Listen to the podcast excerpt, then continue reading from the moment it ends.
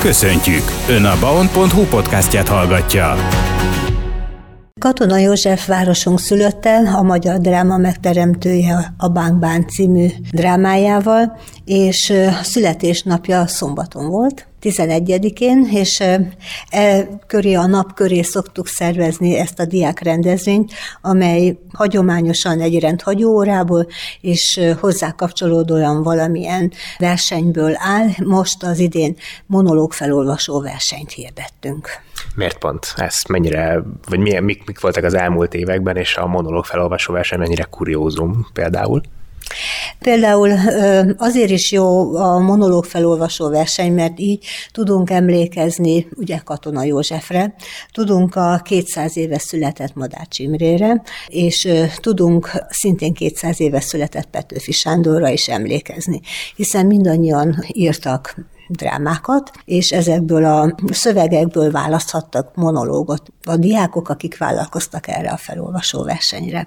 Sokan vállalták a feladatot? harmincketten jelezték a részvételüket, bízunk benne, hogy, hogy mindenki el is fog jönni, és el tudja mondani, hiszen azért elég ilyen köhögős beteg időszak van most, és sokakat megtámadhat esetleg egy, egy köhögés.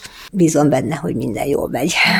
Az elmúlt években is megszervezték a Katona József napokat, vagy ez egy ilyen egyszerű alkalom, vagy első alkalom? Nem, ez nagyon sokadik alkalom, már több mint húsz éve szervezzük a Magyar Irodalom Történeti Társasággal együttműködve ezt a programsorozatot, és attól függően, hogy most volt Covid, vagy nem volt Covid, azért minden alkalommal megszerveztük, és valamilyen formában, ha másképp nem, akkor online tudtunk ebbe a, ehhez a rendezvényhez, illetve ehhez, a, ehhez az évfordulóhoz kapcsolódni. Katona József Színház, Katona József Múzeum, tehát nagyon sok helyen Katona József Gimnázium, találkozhatunk vele, és a város rá megemlékezik sokféleképpen.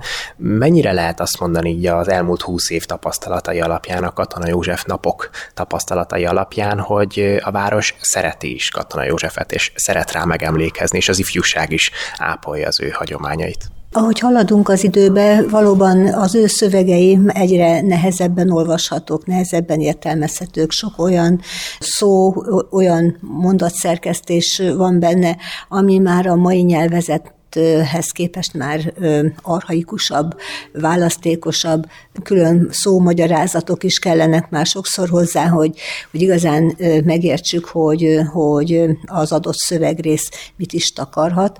Ez most már azért nem olyan könnyű feladat a fiatalok számára, ezeket a régi archaikusabb szövegeket megfejteni.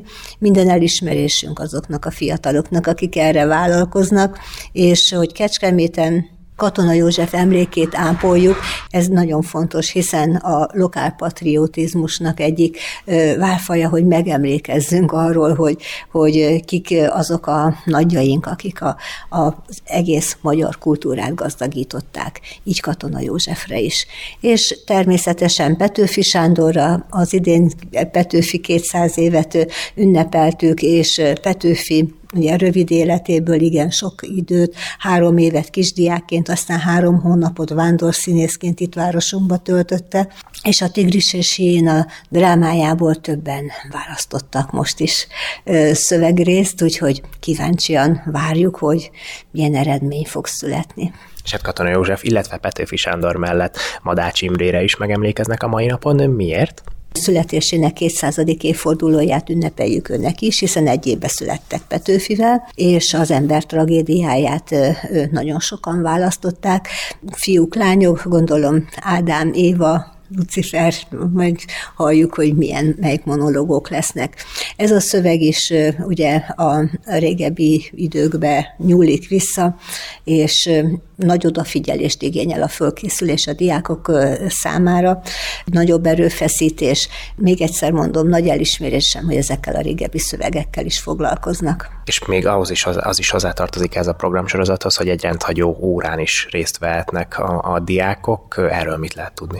A rendhagyó óránkat most egy művészettörténeti előadás formájában szeretnénk megtartani, méghozzá Petőfi és a képzőművészet témakörbe. Ifjú Gerz László művészettörténész volt a vendégünk, és ő mutatta be a Petőfihez kapcsolódó különböző képzőművészeti alkotásokat, róla mintázott alkotásokat, vagy pedig az ő viszonyát a képzőművészethez, hiszen ő is szeretett rajzolni, több rajza is fönnmaradt. Mit lehet még tudni az elkövetkezendő időszakról, így az ifjúsági otthonban még milyen programokra kerül sor, mikkel készülnek még emellett? Diákok számára készülünk a Magyar Kultúra Napjára, szintén egy rendhagyó órával, és készülünk egyféle fajta más felolvasó versennyel. Elárulom, hogy itt a Mixát évfordulóhoz és a beszélőköntöshöz szeretnénk majd kapcsolódni, és tavasszal pedig a, a hagyományos huszonnyolcadik alkalommal megrendezendő versmondók találkozójára készülünk, ahol a legkisebbektől egész a tizenegyedikesig várjuk majd a diákokat.